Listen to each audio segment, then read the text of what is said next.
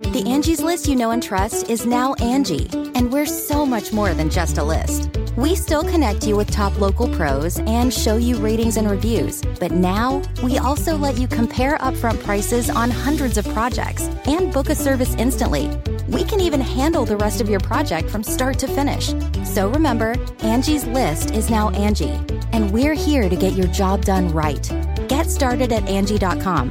That's A N G I, or download the app today. Okay, it's time to commit. 2024 is the year for prioritizing yourself. Begin your new smile journey with Byte, and you could start seeing results in just two to three weeks. Just order your at home impression kit today for only $14.95 at Byte.com. Byte Clear aligners are doctor directed and delivered to your door. Treatment costs thousands less than braces. Plus, they offer financing options, accept eligible insurance, and you can pay with your HSA FSA.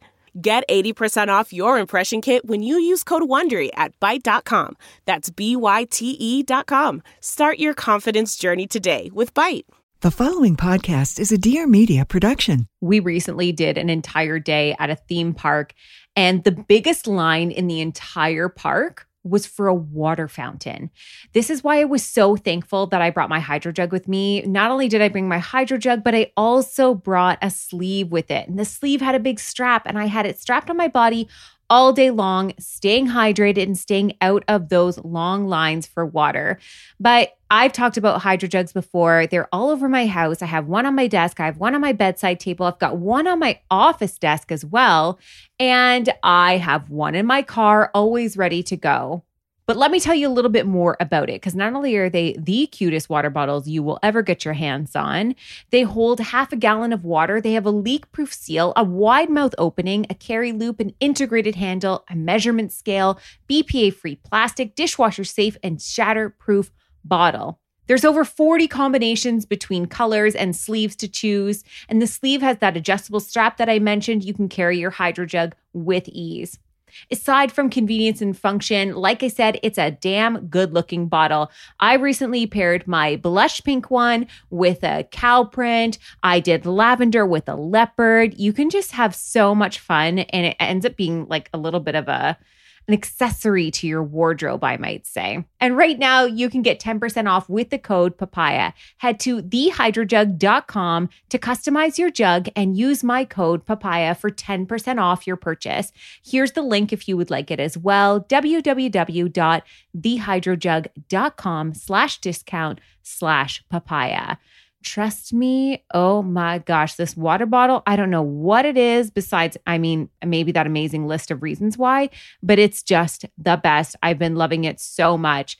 I hope you do too. Like I said, code papaya at thehydrojug.com. Let's get back to the show.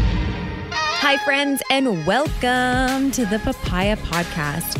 I'm your hostess, trying her mostest, Sarah Nicole, and each week I'm going to be dishing out some sweetness mixed in with some seeds of wisdom or something like that. So get ready to get inspired, get candid, get real, because we are all in this digital space together. All right, everyone, welcome back. Today we have a really cool conversation, one that I am really looking forward to diving into. And that is like all around motherhood, being a working mom, and the legitimacy around being a content creator. Please welcome Renee of the Mom Room, now the Mom Room podcast as well. You are a mom, but you also have a PhD, and now you've segued into being a content creator. Kind of give us the goods. I know you're new into like this world, newish, but you're you're you know a rising star within it all. But I'd love for you to kind of like talk about how you got into being a content creator around motherhood. What spurred this on? What brought you to this place of being like, I think I'm kind of funny. I think I'm kind of relatable. I think I've got something to say on the internet because a lot of, I think a lot of people have those moments. I'd love for you to kind of give us the goods of how this all happened for you. Yes. So I my PhD is in psychology and I had Milo right before I was almost done my dissertation. So What's Even, a dissertation? You so uh, to me like I'm five. dissertation is like the major research project that you do over the course of your PhD. And then at the end of your PhD, you have to like formally defend your research in front of a committee and they like ask you all these questions.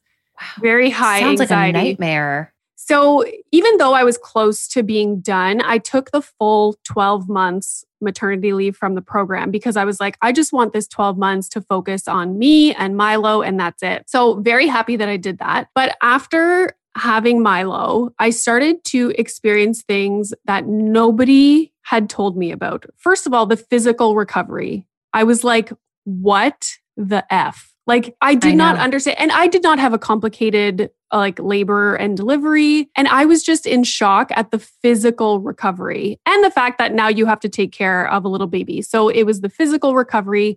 I had postpartum anxiety which I'm already an anxious person and I take medication for anxiety. So I can imagine what that would have been like had I not been on medication. And so I didn't want visitors around at all. Like I just wanted my mom, I wanted my sister, which I was not expecting because in TV and you know on movies all like you see people have babies and it's just like revolving door of visitors nonstop and everyone's happy and it's a party and yay. And I was like, no, I didn't want visitors for a long time, like a few weeks. So that was strange. And I was like, am I the only one that feels this way? So because I wasn't doing school stuff, I took the maternity leave and started creating mom content, mostly on Instagram, just talking about these things that I was experiencing. And I started a blog. And so I would write these blog posts about not wanting visitors after giving birth and like, you know, encouraging other moms to stand up for yourself. Cause I got so many stories about how guilty people feel to say they don't want visitors. Most people just let everyone come over. They're having, you know, really bad anxiety. They're struggling to breastfeed and they're miserable the whole time. And it broke my heart because I was like, you're not like, that is your one, you know, those few weeks you're not going to get back with your newborn baby. So it broke my heart to hear that moms were having a terrible experience during those weeks because they felt bad saying that they didn't want visitors. Or, you know, if they did speak up, their boundaries weren't being respected. And so I just like, I found there were a lot of things that I wanted to talk about on social media. So I started the blog, started the Instagram account. Then I the maternity leave was over. Milo started daycare. I finished school literally days before the first quarantine. So I defended my dissertation in Ottawa, came home, and like three days later, everything was shut down. So it was like, congratulations on finishing. You know, you've been in grad school for 10 years. you finally finish, and now you get to you know, be home alone with a toddler. My husband's a physician, so he was still working his regular job. So it was quite a shock because I was so like on this roll of finishing school and like getting excited to move on to a next thing. And then it was like everything was shut down and I was just stuck at home. And so I started to make TikToks. And what I was doing is basically making little entertaining videos on TikTok that were still talking about the more difficult things that I was writing about on my blog. And so TikTok just kept growing and growing and growing over quarantine. And then I started focusing more on producing content on both Instagram and TikTok. And then I started the podcast. I was like, how can I, you know, at that time, the the longest TikTok video was, I think, 60 seconds. So I was like, how can I you know expand on these conversations and talk to other people about these topics that everybody seems to relate to and goes through but people are not talking about so i was like ah i'll do a podcast so i bought all the equipment set up a little studio in my closet started the podcast it took off, was doing really well. Um, and then once things started to calm down with COVID, my husband and I just kind of decided that I would keep doing the social media stuff and working on the podcast. So, all the money that I have been making from brand partnerships, um, I funnel back into the podcast and like to try and grow what I'm doing, basically.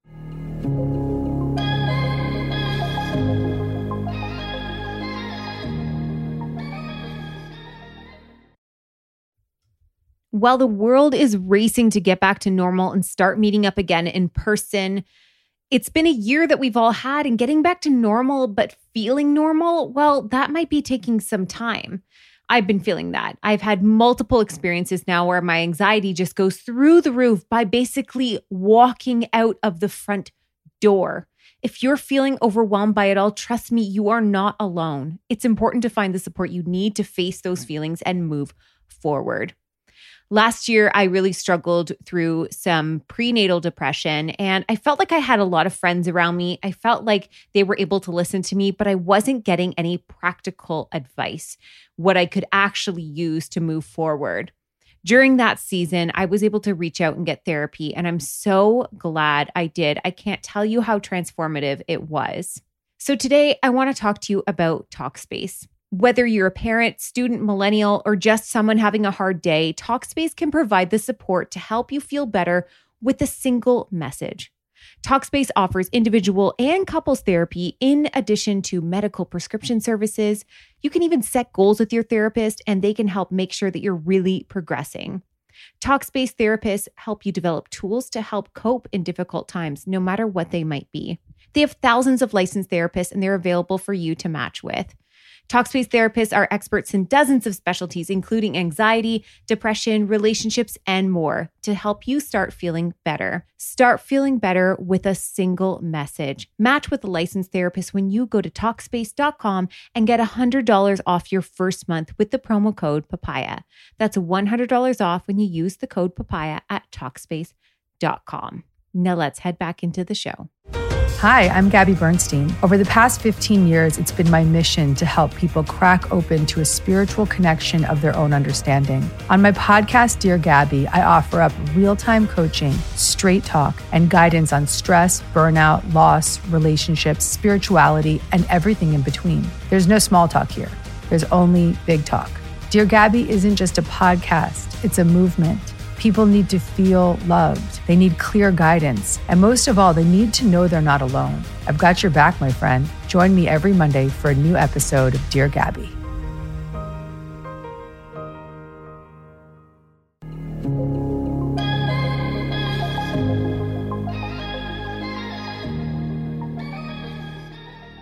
Now, let me go back a little bit for you because, or with you, not for you, but with you, because, you know, you were this student, you were this academic person, you're getting a PhD. These are like, you're doing a dissertation, which I had to ask what it was.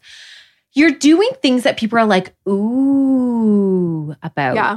How was it publishing a TikTok? the first time. And you have to remember when you started doing this, we were still all kind of mocking TikTok. We were still in this like little edgy of like, oh, I'm never gonna do no, that's like for that's Gen Zers, like all these like older people trying to be cool. Like there was a lot of like naysaying about it while simultaneously we were all scrolling it at the same time. I'm not saying I had these judgments, I'm saying I know that they existed because I've heard them.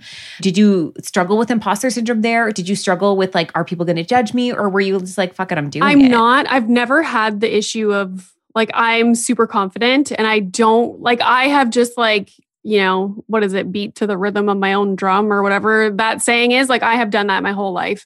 And it's funny because in school, like, I'm a very academic person. I excelled in school. I love being in school because I'm good at it. But like, I was always the one getting comments on my presentations that was like, maybe you could be a little bit more professional because you know like i wanted to throw gifts up in the middle of my like academic presentations and I was delivering the information in a more entertaining way. And it's funny because like the males, like the guys in the class would never get that kind of comment if they went up and presented information in an entertaining way, but I would always get that comment like a little bit more professional. And I'm like I would still get an A. I would still get an A because the information's there. I did the work, but it was always like a little more professional. So I was like, you know what? Like I have always kind of had that little, like, not edge to me, but just wanting to do things in the way that I want to do them and presenting information in a fun way.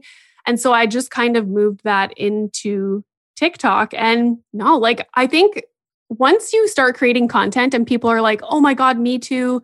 You're making me feel so much better about like quarantine with my children. And like you see how Mhm, much mhm. even a silly little video can impact somebody else's day or week or make them view something in a different way. that's very empowering. And that is very um like that motivates me to just keep going. So if someone's making fun of me because i'm making tiktoks that really like would not affect me at all. I would just be like oh well you're lost. Like you know, I'm having fun. Yeah. Recently, I did an interview with Heidi D'Amelio, who is the mom of Charlie and Dixie. And the one thing that really fascinated me about it was, you know, so much in media how there's these conversations around these girls who like didn't do anything and they just had this overnight success. And now they just have careers handed to them because they have a TikTok following. And then I talked to her mom and was hearing kind of the backstory of like how many classes they went to, how much training they did, how their lives like revolved around learning these different things. And it really made me feel like a lot of times we view the lens of people on social media as being, you know, uneducated or people who don't have a choice to do anything else. They're just like, okay, that's and and to be honest, that's my story. That's my story because I was I never went to school because my husband went to school. I was the one working and then I was the one having the babies and staying at home while he worked because that was the only way that we could afford life. I was I stayed at home not not purely by choice but by like financial need. Like we couldn't afford daycare. It was cheaper for me to stay at home. I couldn't earn enough money. So when I built up doing a career online, there was a little bit of like, oh, I made a job out of nothing. But for a lot of people, they will still view social media and creatorship as something that is for those who didn't kind of go through the hoops of a, like an academic program or you know what I mean? Like there's this weird perception of it's like, oh, you just did this and you got it's like a popularity contest and you just got this because, you know, you're funny or you got this because of that instead of like kind of speak to like the level of were you surprised at the level of work that being a creator is like because i think you because you talked about the fact your your child's in daycare your husband is working a full-time job and you're doing this as a full-time this is not just like a cutesy mummy side gig this is your it's job a lot of work and i don't think It anybody is- talks about that It is it's a lot of work and I'm so lucky because my husband could easily be like, "What are you doing? Like, you know, like stop, like stop with the." I'm fair, like, yeah. I'm to start a podcast. I'm ordering a microphone on Amazon. He's like, "Okay," like super supportive. Like, like I'm so lucky for that. But I think just to what you said about education, I don't think it's right to put like a value on a person as a content creator based on their education because right or assume that they're educated or not why does it matter it really does not matter because whatever like at the end of the day if they have a following they're bringing value to their following in some way whether that's comedy whether that's learning how to properly fold clothes it can be anything and so the fact that social media has allowed all these different kinds of people that have all these different kinds of talents to build a career without having to do a formal Mhm. education which I know I have a PhD, but I'll be the first to say, like, if you're not really into school, don't do it. It's a waste of money. You know, a master's degree or even an undergrad degree is like a, the new high school degree. People get undergrads, they're in major student debt, and they don't even know what they want to do. So, unless you have this clear path of why you need to go to school, like think about it before you go don't just go because everyone is you know you're expected to go to university so yeah i think it's great now that social media has allowed everybody to kind of find their niche and make a career out of it Yeah. And then also, you know, acknowledging the fact that, like you said, right now, all the money you're making is going back into, you know, building your career. It's, it can be a while before it backs out. And so there's like that part of you that wants to be like, yes, anybody can do this. But at the same time, like it might take time because you probably will still have to have a regular job or be supported while you're doing it because it is a lot of work um, and it's different. But I kind of want to talk to you about, you know, segue this into the fact that you, you know, if you were still in school and you're putting your child in daycare, I think a lot of people would be like, that's a necessary step. That's something you have to do. But as a creator, as somebody who chooses this job every day, have you dealt with any mom guilt when it comes to creating mom content while your kid is simultaneously in childcare? Because, you know, that feels like it's combating each other. But realistically, I think it's probably best that your child, I'm just going to say this before you even answer. I think it's probably best your child is in the care of somebody while you're doing what people, what people scroll for 15 seconds on TikTok is probably hours of actual work of like producing, creating, editing, posting. It's, you know, could be half a day to a full day. That's just not how we consume it. So I think a lot of, there might be a lot of assumptions around that. But I wondered if you dealt with any of those assumptions and if mom guilt really came into play um, with your career as a content creator. I noticed a huge, uh, because I grew a lot in quarantine, a lot of my content was probably very relatable to people who usually stay home with kids and had those kinds of struggles, right? And so once his daycare opened back up, then my content probably shifted in the eyes of other people because now I wasn't home with Milo all day, every day.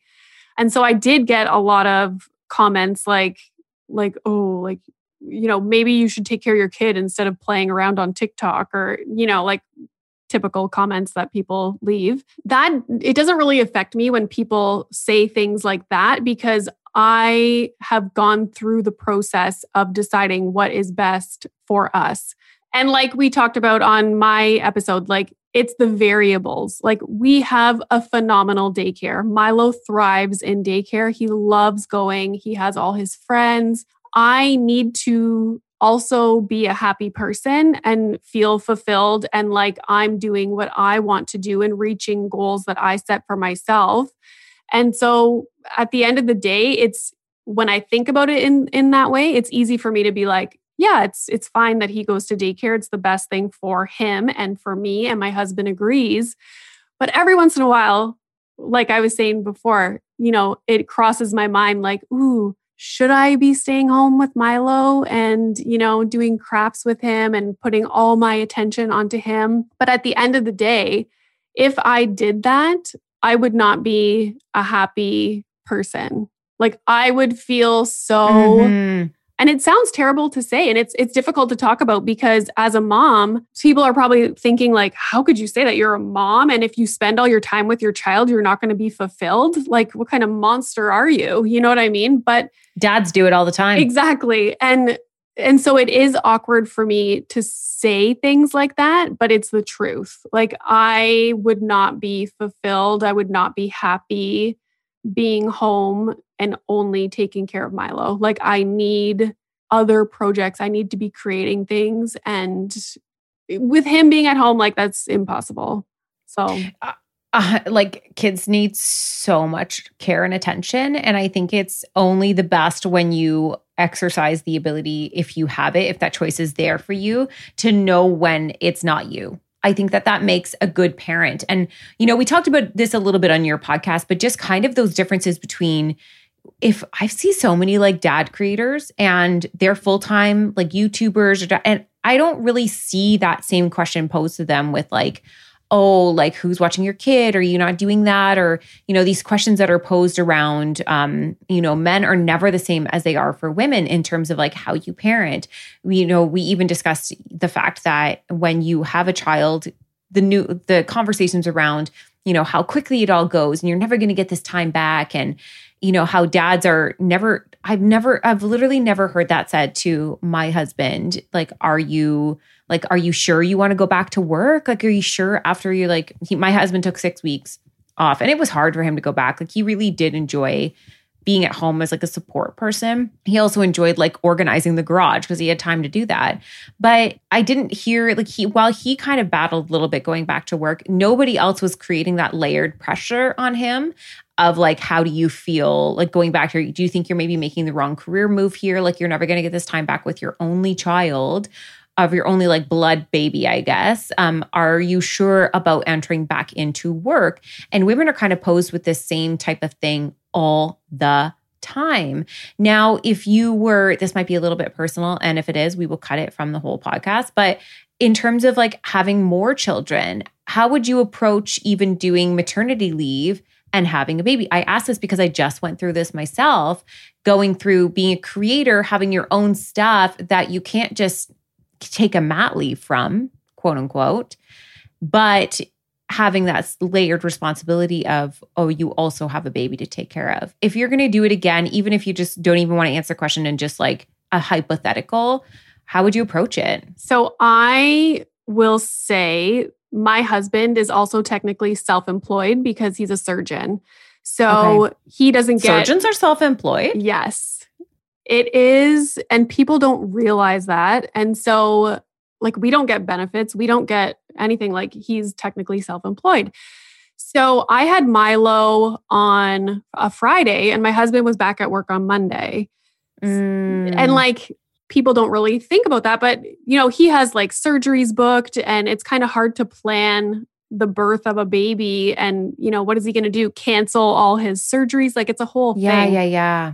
So if, and uh, we, initially we were like no we just want one like that's it and my husband is still that way but i and i speak about this openly all the time i like kind of flip flop every now and then but ultimately I feel like we'll just have one.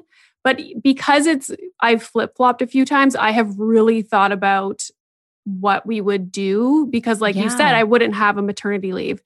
And I honestly think, like, I am all about gather as much support as possible. Like, I call it a modern day village. Like, order Uber Eats. Let's get a, a nighttime, like, night nurse or whatever. Anything that we could afford, I would gather up and take for sure, like all the support possible. Um, and I think I would take probably like a couple months, three months, and then just slowly start reintroducing work stuff. Probably similar to how you handled your situation which was barely enough time. Like i think my stitches were just and and for me i thought you know i did i took 6 weeks and i thought that's so much time. Like that's a perfect amount of time. That's exactly the amount of time that my vagina healed up. My like you know i would have had enough rest by then. We'll have a bit more of a schedule by then. I did not anticipate a baby who was a cluster feeder. I wouldn't have been able to anticipate a baby who was incredibly like you look at her now and she's like the happiest baby in the world but she was she cried like almost all day. And I thought, I'm never seeing people on social media showing their crying babies. I felt so lonely in that. So then all of a sudden, my content became like a lot of like, here's my crying baby. like, I don't even know what to put out here anymore, guys. Like, this is the best I can get. I'm struggling, like having a crying baby all day. But even if I was off of like, you know, content for other brands or, or you know, actual deadlines, there was still that you're showing up within your community, which I love, which I love, which I love. I have to say that. But it it's very interesting. I've watched um, one of my favorite creators, Laura Clarcy, Clary, Clarcy, I don't Clary, yeah. You know, she had a baby and it was like within a week she had one of the most viral videos she's ever had. And I thought, oh shit, like this is this is big game stuff for a lot of families. They're both a creator in that family. So this is like their whole world. And it is a, it is a lot to kind of watch that and be like how are they figuring this out? How are they doing this? And you know i said to you you know earlier that i didn't realize how many people had support because it does seem like it's still this bit of a if you're able to have support and like i said er, like earlier when i had kids in my 20s we couldn't afford support and we couldn't afford for me to work. So like it did land all on my lap. So i just want to under i just want to like say like i understand that context is everything and situations are very very different. But then knowing that we watch people on social media even mom creators people who are whole content is about being a mom that they still can have support, that they still can have these lives that are supported by other people, that are by hired help, that are by friends and family. Their mom maybe moved in. It is very easy to kind of watch everybody else doing it all and feel like, oh my gosh, like like I watched Laura's video and it was so beautiful, so well done. And all I thought about was I did not get enough videos during my labor. I didn't get enough videos during my labor. I didn't get enough videos during the early days because I didn't know video was going to be such a thing. I'm so like, I wish I just could go back. I wish I could have like career optimized my birth? Like, what is fucking happening that we're having these thought processes because we, I watched somebody else do, they probably, you know, realistically, if it wasn't her, she's in video. She obviously has to think about these things and the storytelling angles of it. But there is a, you know, that that fact that we watch these things and we just assume that one person's at the helm of it and it's the woman. She's got her meals on the table, her house is clean, she has a great marriage, their sex life is banging four times a week her vagina is like you know, top notch. Yeah. We're, you know, she's getting her work done. Her children are matching in their outfits. They are lined up down the stairs. We start to do this, right? And we forget there is a support system in place. And we get, I, I feel a lot of times it's taken me like months and months and months to admit having a nanny, admit having support, admit, um, you know, even it was easier for me to say that my mom was coming over to help than it was for me to say I hired somebody. like I'm paying somebody. fucked. Yeah. I'm paying somebody.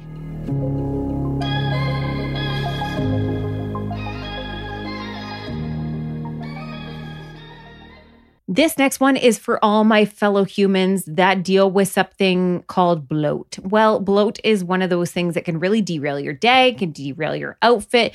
It can just be the most uncomfortable feeling thing ever. So, I'm going to share with you a little bit about Arrae. I discovered Arrae years ago. It was one of those things that was recommended to me, and it was something that worked really well, especially with travel, because when I was traveling so much, my stomach wasn't coping very well with it. Let me share with you a little bit more about Arrae and why they work so well. Well, Arrae was created to help women feel their best so that they can be their best through targeted products which are 100% natural, filler free, organic, and formulated by a naturopathic doctor.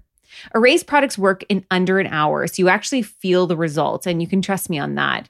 They solve the annoying problems that we talk to our girlfriends about. The Bloat capsules are versatile because they can be taken anytime, whether you've had a plant based meal or something heavier like pizza or pasta.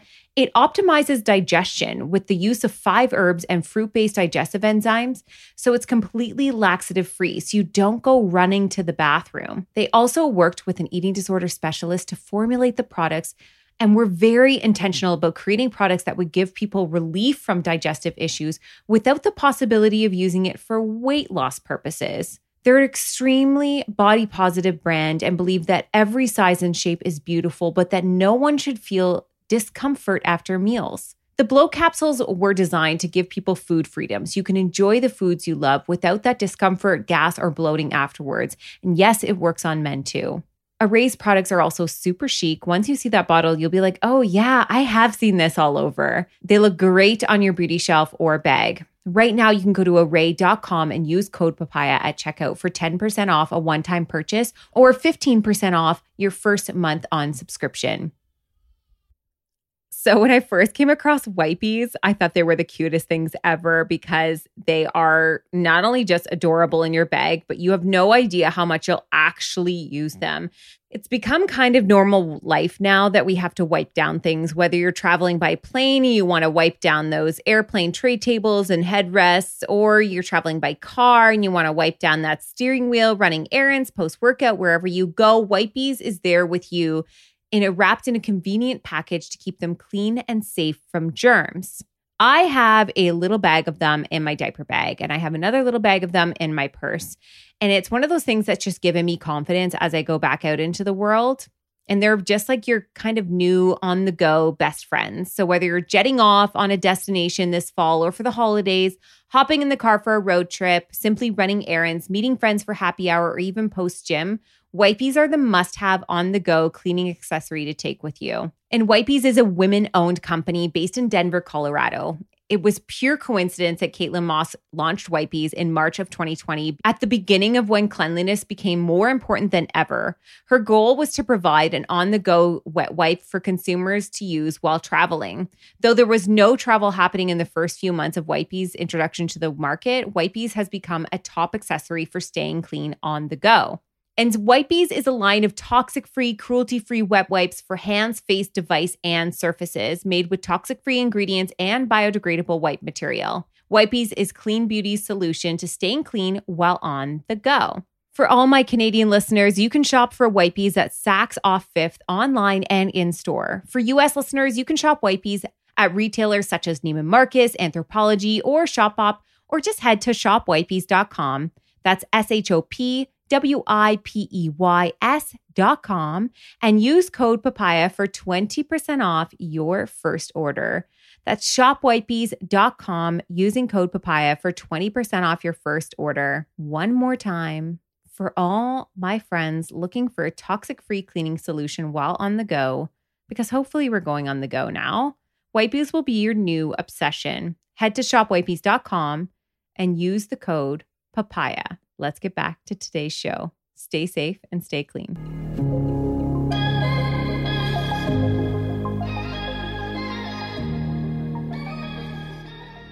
how do you think that we do you think that like when you even talk about having support and stuff like that do you get that like you're like you said you're a confident person but do you get that little bit of like of mom guilt or weird shame around not being your parents like or you not being like the be all and end all parent no, I so I talk a lot oh my about. God, I want your life. I know, I, I, and you know, people always ask like, "How are you so confident? How are you?" And I, I think I get it from my dad. Like, I'm not sure, but I honestly look at it and I'm like, like I talk about the modern day village. So mm-hmm. we order takeout a lot because that works for us and it gives me more time to Supporting spend. the restaurants. Yeah, yeah, yeah. Gives me more time to spend with Milo. I'm happier because I hate cooking. Um, my husband enjoys eating out. Um, his daycare, phenomenal. I can I consider his teachers to be like a major, major part of his life and his development. Yes. yes. The other children in his class, major part of his development during quarantine. I felt bad because I, as a 36 year old woman, cannot replace what he gets, the value he gets from hanging out with kids his own age all day. And so and it was the same for us like with the with sleep training with baby led weaning. I was able to make the and breastfeeding.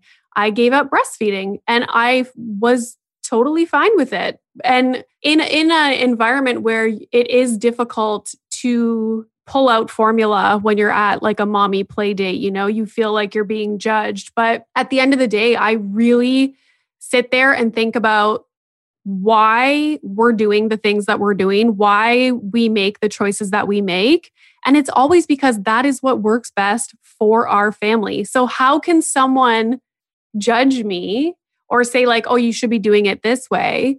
Because no, I've already thought about what you're telling me and it doesn't work for us. And here's why. So, it's like, you just have to know. And I always tell people this whatever you choose for your family, sit for a moment and think about why you're doing that. And so whenever someone says something or you start to feel like you're being judged for, you know, doing what you're doing, just remember go back and remember why you chose to do it that way. Yeah.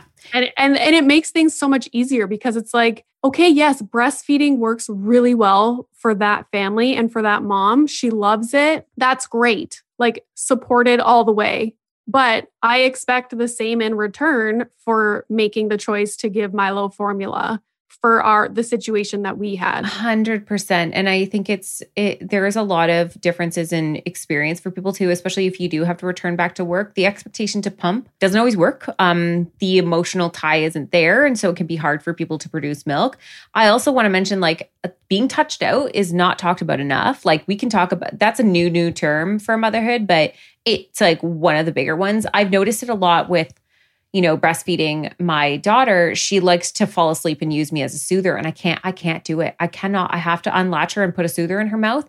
And I watch my friends, they can like literally let them like suckle for 45 minutes. And I'm like, I'm out. I'm tapped out. Like I feel so like I start to feel used, and it's weird because I know that that's not my baby doing that, but it it it reminds me of that feeling, right? Like I've I've shared my body so much with you, but like I'm gonna have limits, and it's okay to have those limits. And I think it's I've you know we've supplemented formula a few days where I have like really touched out days, and I'm like, here's some formula. I need a hot second with the baby not on my boob.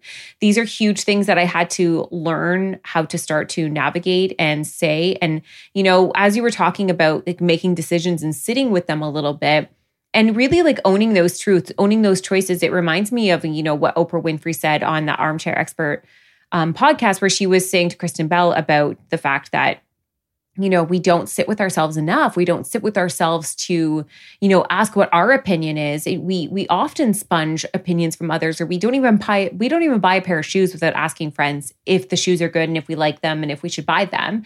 It's only um, fascinating to me and you know almost expected that within motherhood we would do these same things that we would cause ourselves these same types of guilt trips or opinion uh, you know sponging that we do because we really look to everybody else. We look to other people and it's like am i doing it's almost like asking other people am i doing a good job or, or will you judge me? Like and is there when i when i think about a lot of the things that i don't share on social media a lot of the times they're like truths that I hold strong enough for ourselves or things that work for us. And I'm like, I'm not entering into the ring of mom shame here because I know what's working for us. I know what we're doing is great and well. And I'm not interested in other opinions for this because I don't want to have to question my own judgment, question my own instincts, which is one of the more unfortunate things about motherhood is not everybody has mom instinct not everybody is like born that way with like mothering instincts which creates a very difficult reality for a lot of people who are having to ask opinion and then gather to create their own. For you, when it came to being a mom, I know you created a lot of content around being a mom, but in terms of expectations versus reality, especially in the middle of like your life in as a student to becoming, you know, a mom right away and in the middle of a pandemic, all this shit. What were those big expectations versus realities of what you thought being a mom was like and what it actually has turned out to be? Yeah, I I'm obsessed with the topic of expectations.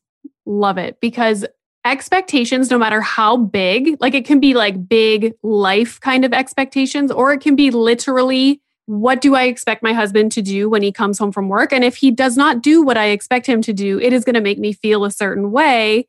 You know what I mean? Resentful. So I love expectations for motherhood. So for for school, my expectation was we moved to the GTA a couple years ago. Um, I was like, oh, perfect. So many job opportunities for me here. Um, we live on the outskirts of Toronto. So I was expecting to get a job at some big I studied eating disorders for my PhD. I was like, I'm going to get a big, like a job at a health research institute, like work at Sick Kids or whatever it might be in the eating disorders programs. Then I realized what the commute is like. And my husband's a surgeon and his hours are all over the place. He's on call a lot. So it quickly became clear to me that you are not going to be able to work downtown. Somebody has to be around for Milo. And, you know, if my husband's on call, he can't go pick him up if something happens or right yeah it's just it would never work so it's interesting how everything kind of worked its way out because now I'm doing this and I'm not, I don't have that expectation to have to go work downtown anymore. So that was huge. And it kind of just ended up working out in the end. But I remember initially being like, oh crap, like, what am I going to do? And especially because working from home was not really a thing before COVID happened. So there was that.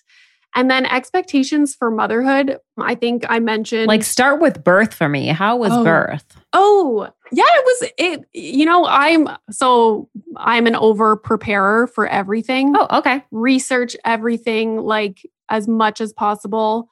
So I was very my husband's a physician, my sister was a nurse, so she was in the room with me as well.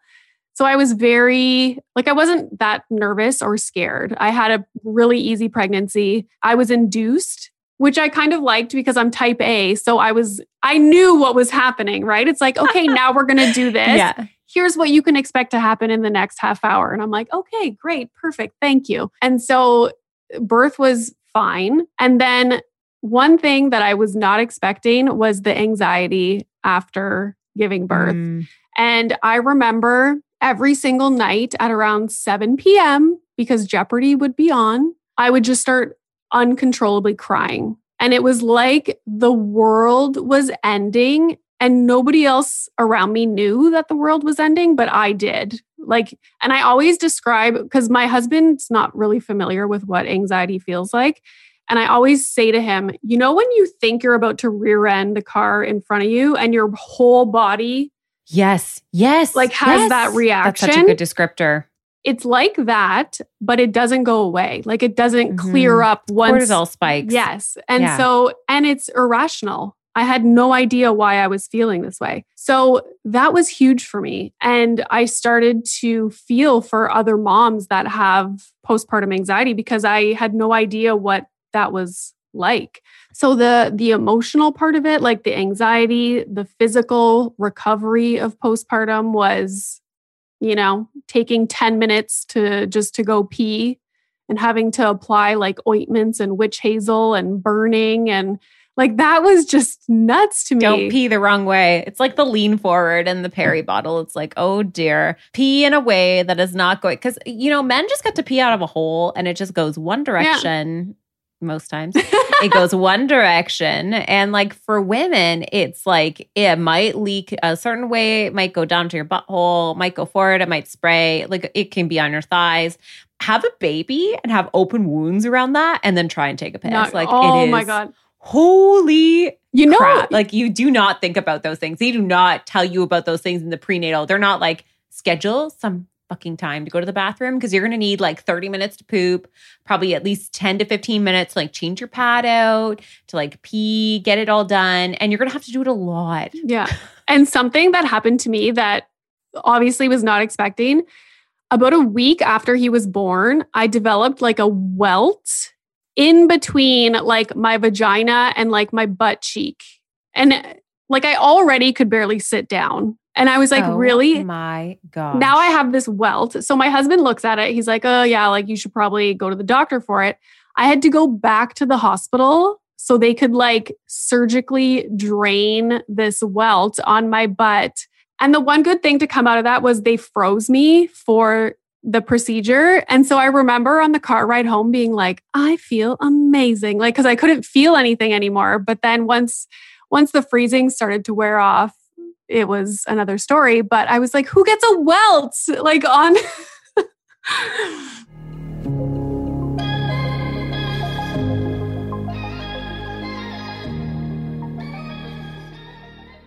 I've told this story before, but I think it bears repeating, especially because it is so close to my heart. Back in high school, I couldn't shop where my friends shop because they never sold my size. I was a bigger size and I couldn't find it. Our family, well, we used to travel to Old Navy two hours away so I could get jeans that fit and looked good. It changed everything for me to be able to do that. So when Old Navy came to my town, it meant I could shop in the same place as my peers, which was a huge confidence boost. And now things are changing again with Old Navy in a way that brings shoppers and friends together even more. So, dear women everywhere, let's start a fashion revolution. Old Navy is changing the shopping game with BODEQUALITY. Bot equality, well, that means size equality, price equality, and style for women everywhere.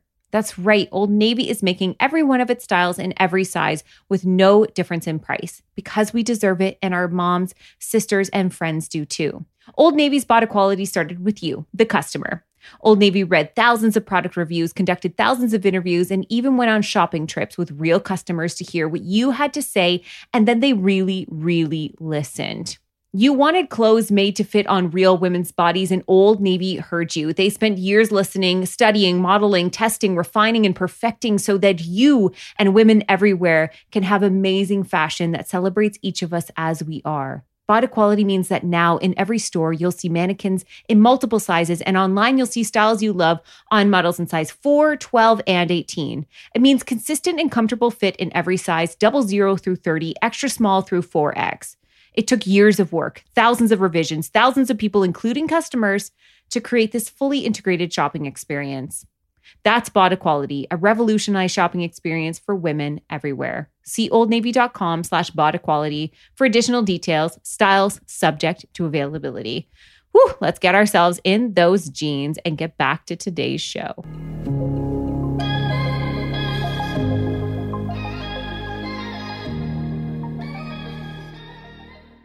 Like it's too much. I remember I had this is this is so TMI, but I'm going there.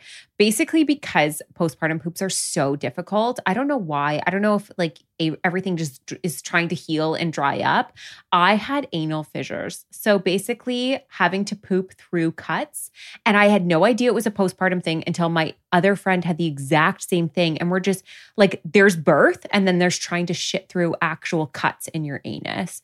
And I was like, this is a pain. Like, no, but like, I was, I remember my old house, we had tub right next to the toilet, and I would have to like hold it and I would just scream and cry. And literally, this is what's taking a poop after having a baby. Not to scare anybody, but I do think, like you said, like being prepared for birth, but being prepared for like the the things that nobody's telling you about, like the stuff that, like if I knew, you know what, pooping might be really difficult, I probably would have been on stool softeners from the get go. I probably would have made sure that I took more time for myself, took breaks to go to the bathroom, and I wouldn't have just been like carrying on my merry way, and then all of a sudden having anal fissures. Yep. I always say, like, you're pushing so hard to get a baby out, like, you will break your butthole. Like your butthole, break your butthole. Nobody wants to talk- talk about the butthole. Yeah. people talk about the vagina all the time, and that's expected. But your butthole will never be the same. I always tell people we spend so much time preparing for labor and delivery, and it is such a quick and temporary moment in time. And we spend no time preparing for postpartum, no time. And it's like, prepare for postpartum. Like, have your your birth preferences and all that but also have a postpartum plan in place yes. and like research up like things that you can expect in postpartum when it comes to mental health, when it comes to physical recovery, and just to be prepared for that because even relationship expectations, right? Oh. Like you think about I had postpartum anxiety um with my firstborn, so I couldn't drive. I wasn't able to drive. I had to get driven everywhere. I was not prepared for that.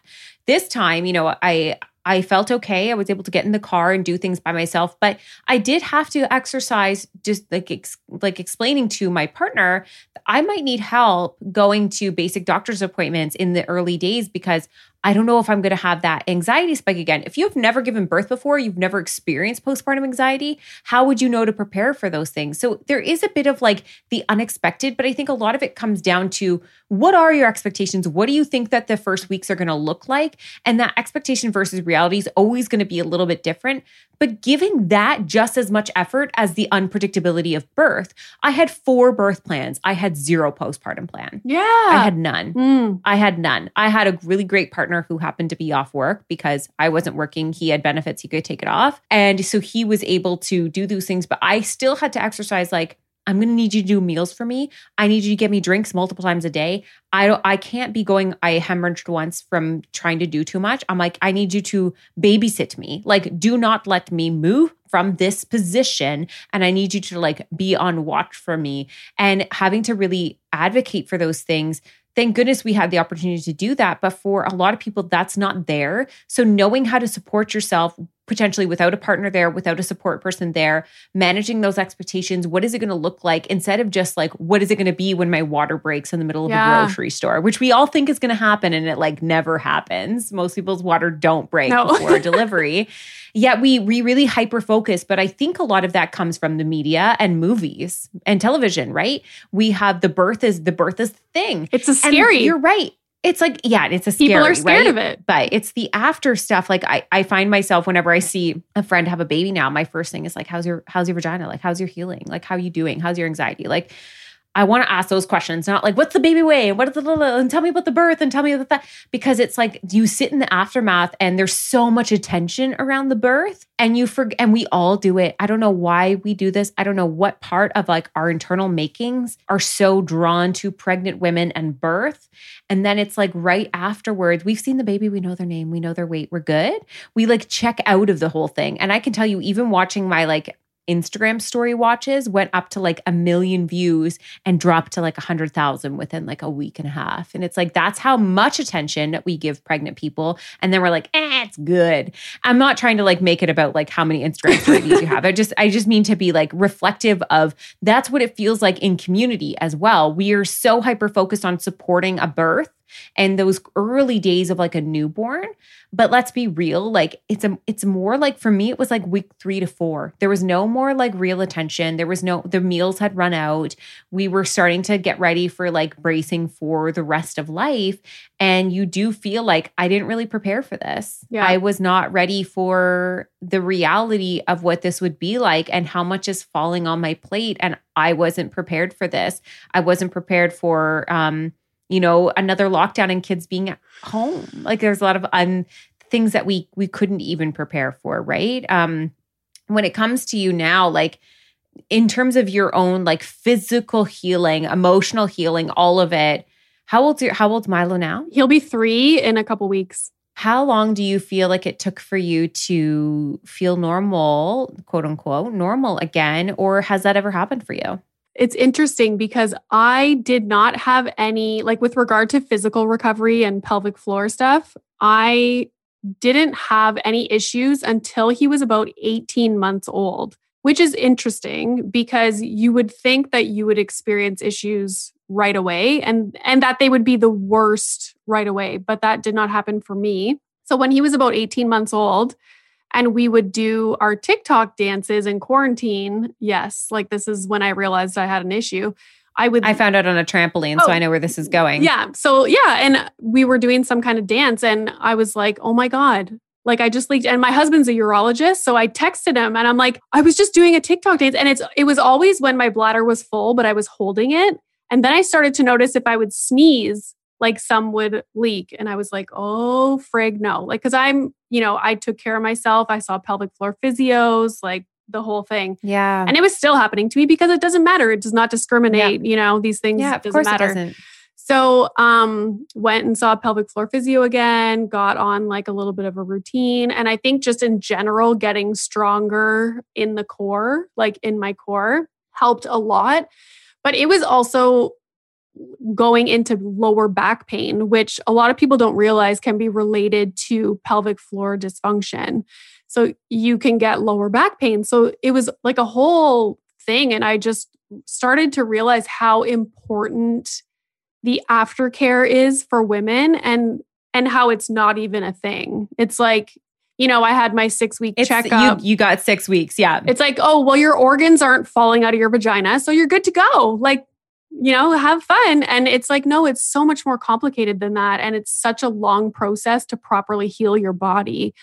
Um, so physically, like I would say I'm pretty well, like I don't think I'm ever going to be fully the exact same. Like I think every once in a while I'm bound to like leak or something, but I keep working at it.